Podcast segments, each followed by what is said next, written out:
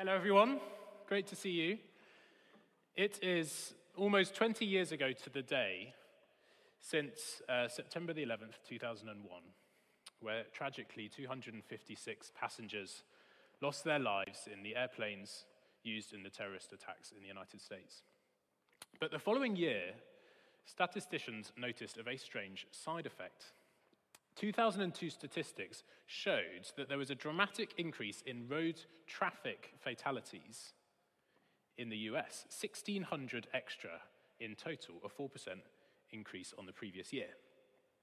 And the researchers concluded that what was happening is that we're following the 9 11 attacks, out of fear, people had stopped using airplanes and instead started using their cars to go on holiday.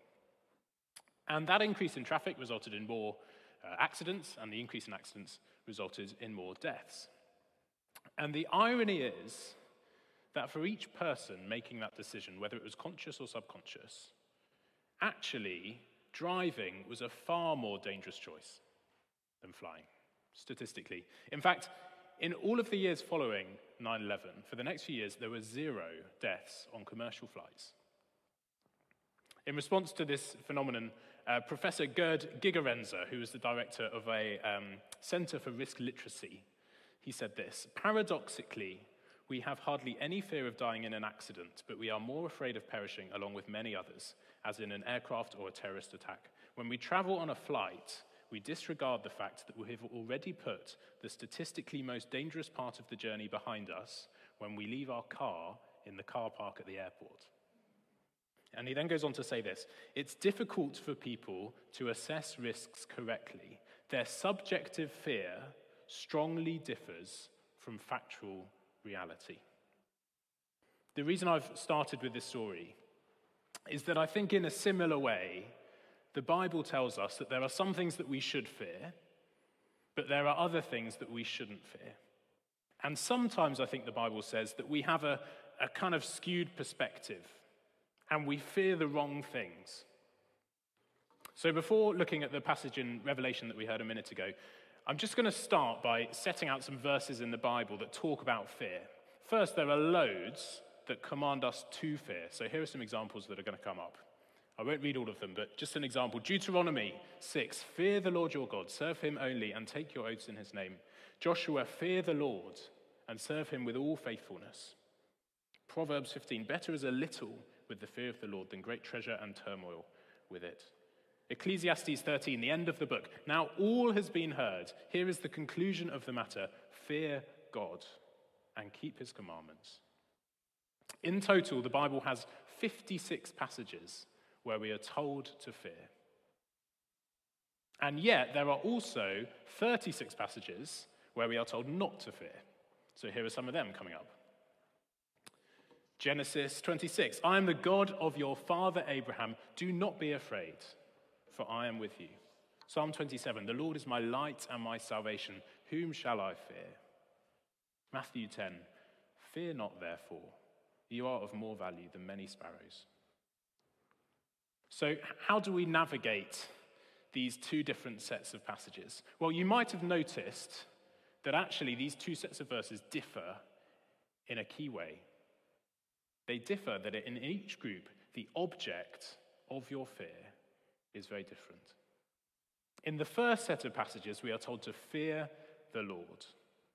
But in the second, we are told not to fear the world. Fear the Lord, but do not fear the world.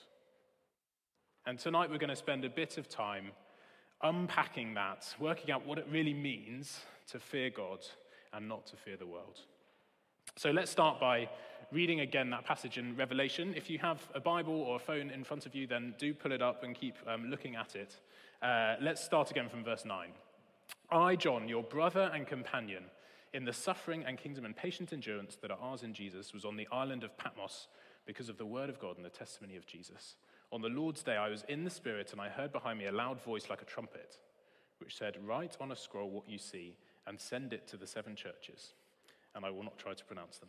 Uh, so there's the context. John, he's uh, one of Jesus' disciples. He's having a nice time in Patmos. Uh, I don't think he was on holiday, but he, he has this vision. And he's told to write it down, and this is what he writes from verse 12 I turned around to see the voice that was speaking to me, and when I turned, I saw seven golden lampstands, and among the lampstands was someone like a son of man. That's referring to Jesus, dressed in a robe reaching down to his feet, and with a golden sash around his chest. The hair on his head was white like wool, as white as snow, and his eyes were like blazing fire. His feet were like bronze glowing in a furnace, and his voice was like the sound of rushing waters. In his right hand he held seven stars, and coming out of his mouth was a sharp double edged sword. His face was like the sun, shining in all its brilliance. As you might know, this is the final Sunday of our series called Awe in August. It wouldn't really make sense to carry on much further. Uh, but th- this vision, this is awesome. It's strange, I get it, it's weird, but it's awesome. John has this dramatic, awesome vision of Jesus Christ. And remember that this is metaphorical, it's not literal. So it says his eyes were like blazing fire, they were not literally blazing fire. But even so, isn't this just a terrifying vision of Jesus? This isn't Jesus meek and mild from Sunday school. Imagine, imagine for a second being John. Imagine standing face to face with someone who can hold in their right hand seven stars. Stars are huge. Astro- astronomers have found some stars that are so big that you could fit planet Earth a billion times into them. That is incomprehensibly large. And it's as if Jesus is just holding them in his hand. Or his voice. His voice is so powerful, it's like the sound of rushing waters. But it's also so full of authority. It's like a sharp double edged sword, it cuts. A voice so powerful that it spoke the whole universe into existence. And it could speak the whole universe out of existence if it chose to. His face, it says, was like the sun shining in all of its brilliance. That's the same sun that, even though it is 100 miles away from us, on a very average day in England, it can literally burn our skin. And John is there next to it, face to face. And his eyes are like blazing fire. That means he, he sees all things. So he sees all the things in my life and your life. He sees our actions, he sees our thoughts, he sees the stuff we haven't told anyone about. This is terrifying.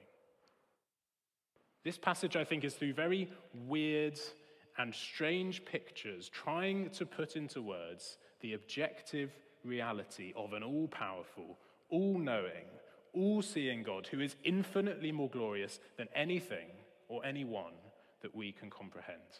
And so it is no wonder that John's reaction is verse 17.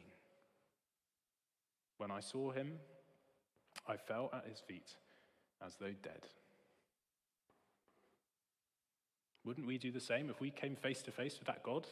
Messy James with his, his broken life and his imperfect life. If you came face to face with that, it's the only logical reaction. We would feel very, very small and very, very inadequate. As I've hinted at already this talk, one of the things I find really interesting is astronomy. So if you don't, then sorry, just bear with me. Uh, and admittedly, London isn't the best place for it, but every time I venture outside the M25, I love to when it's clear, look up, look up at the sky and see these things called stars, which exist elsewhere. Uh, and you see thousands of these stars, thousands of stars in the sky, all millions of miles away. And when I do that, don't you just feel so small? Scientists estimate that there are about 2 trillion galaxies in the known universe. We are in one of them. And in our one, there are hundreds of billions of stars. And we are on a small rock orbiting one of those stars. To just take our galaxy, which is the Milky Way, if, if I stood at the edge of the Milky Way and shone a torch, by the time the light had hit the other side of our Milky Way, thousands of generations would have come and gone. We cannot even comprehend the scale of the universe. And in this passage, we see John coming face to face with the one who is bigger than that, who spoke that into existence, the Lord of Lords, the King of Kings, Jesus Christ.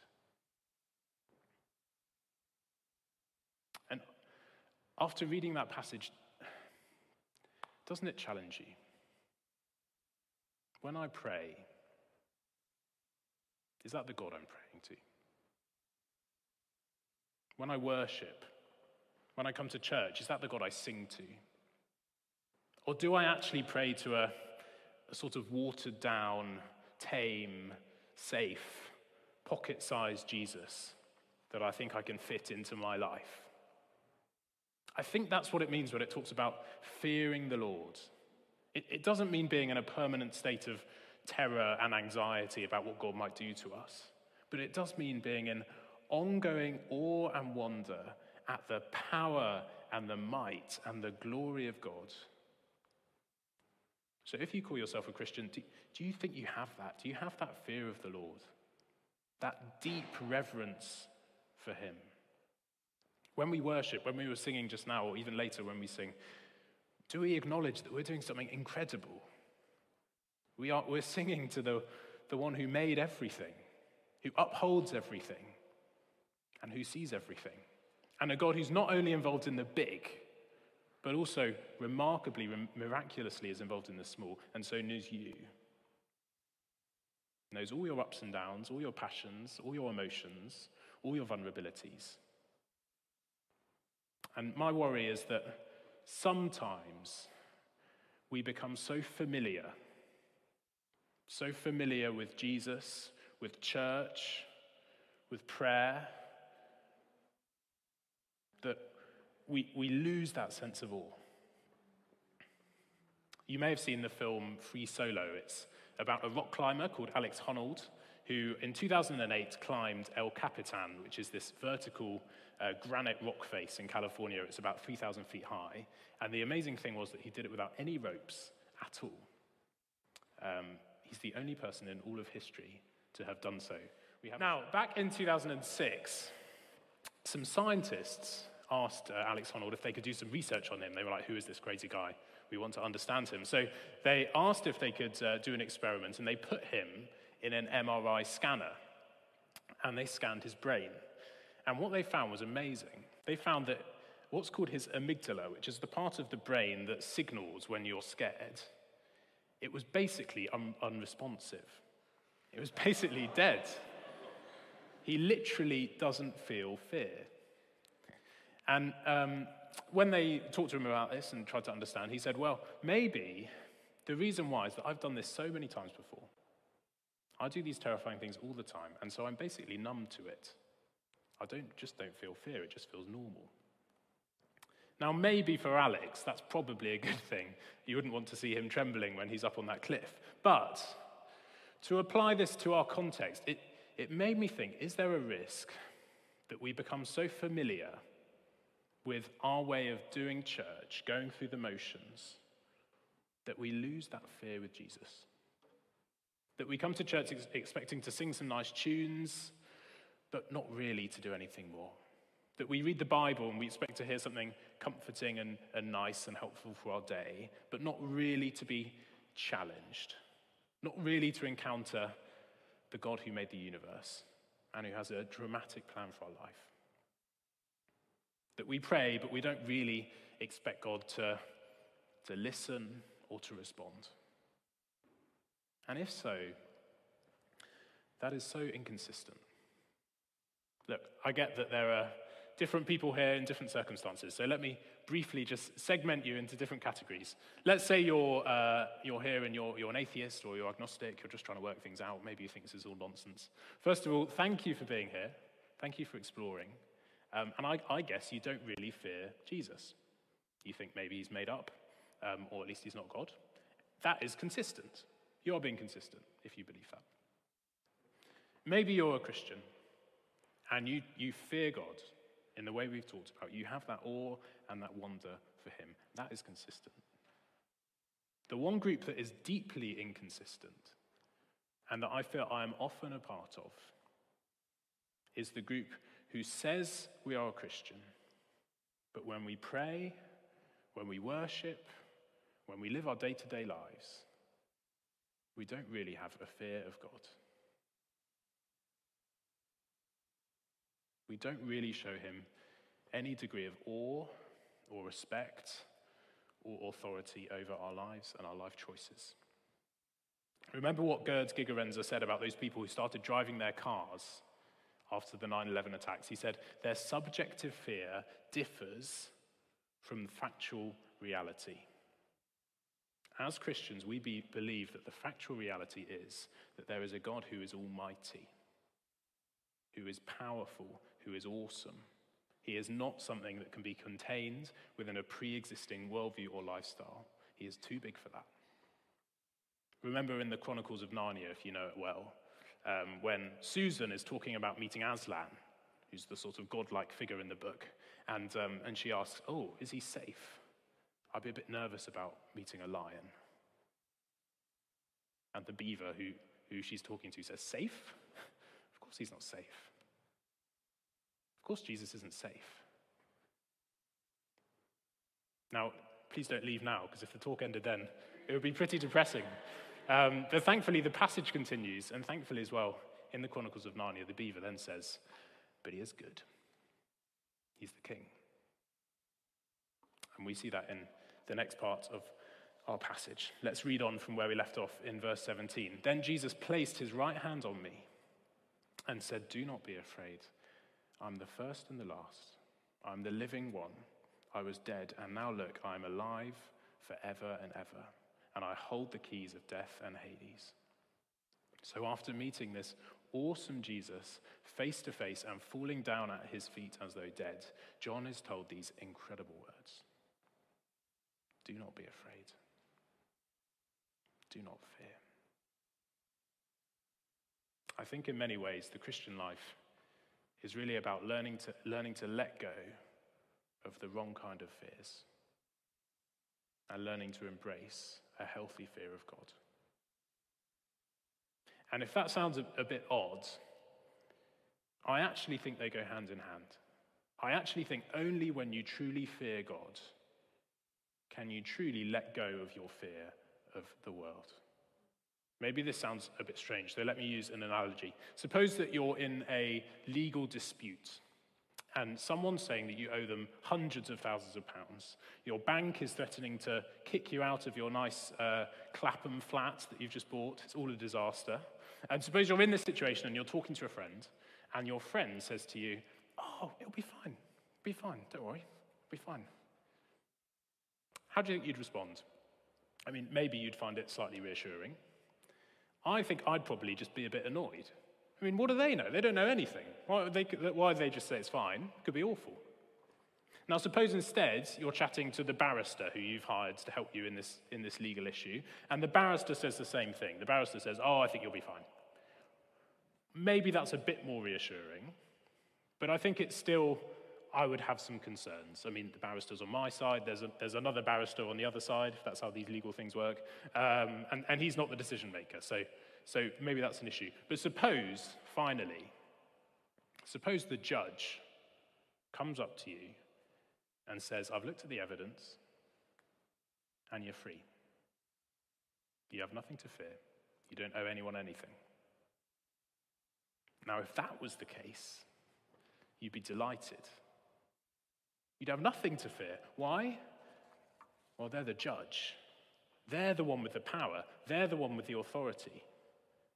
And so when the judge says that you're free, you really are free. And so, in a similar way, it is only because Jesus is so mighty and strong and exalted, and that he loves us, can, we, can he also say to us, Do not be afraid of the world. It is only because he is so incomprehensibly powerful and radiant and more powerful than the world that he can reassure us that we should not fear the world and all the terrible things that might happen.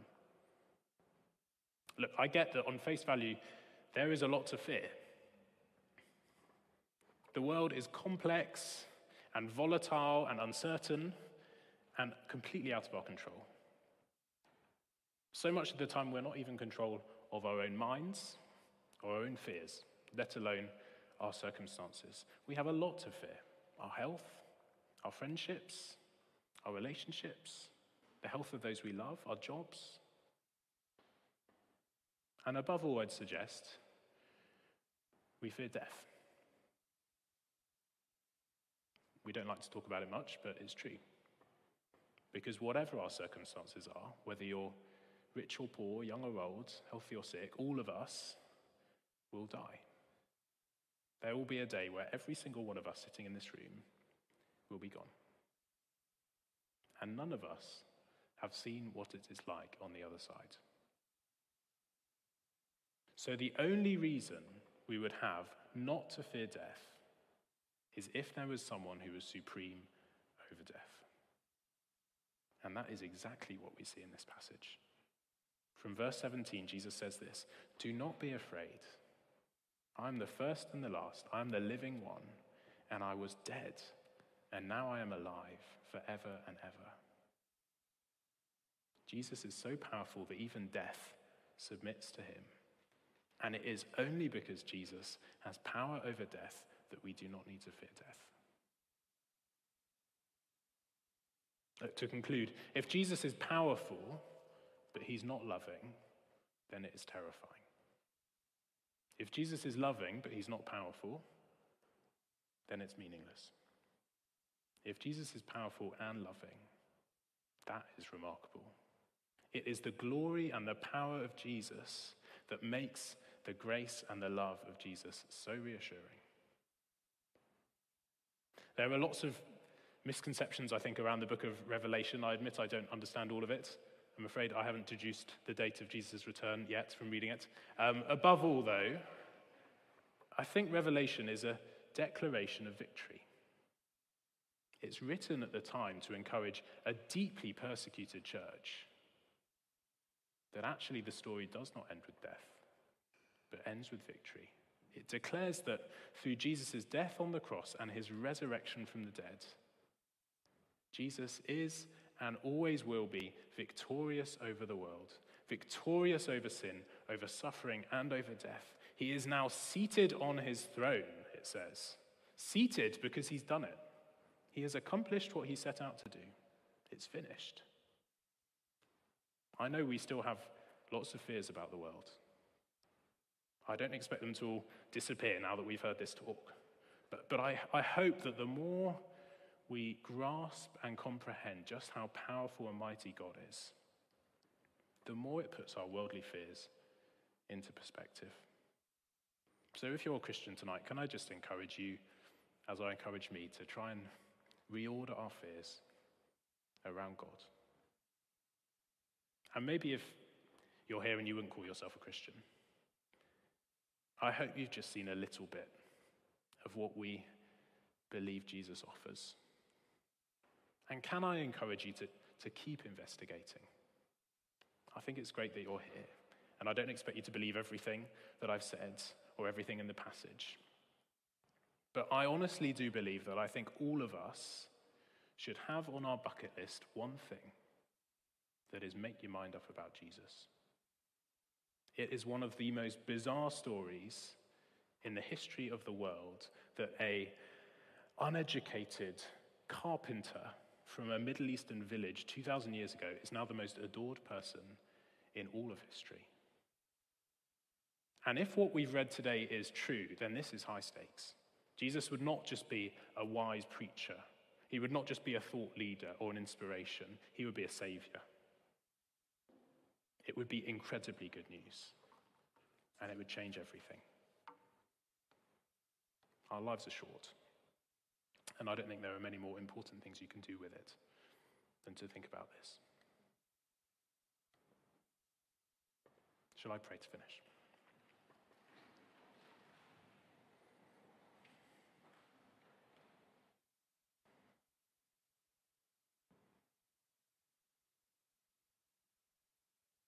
Heavenly Father, we acknowledge right now that you are mighty, you are awesome, you are glorious. And we are sorry for when we've become so familiar with you that we have lost that sense of awe.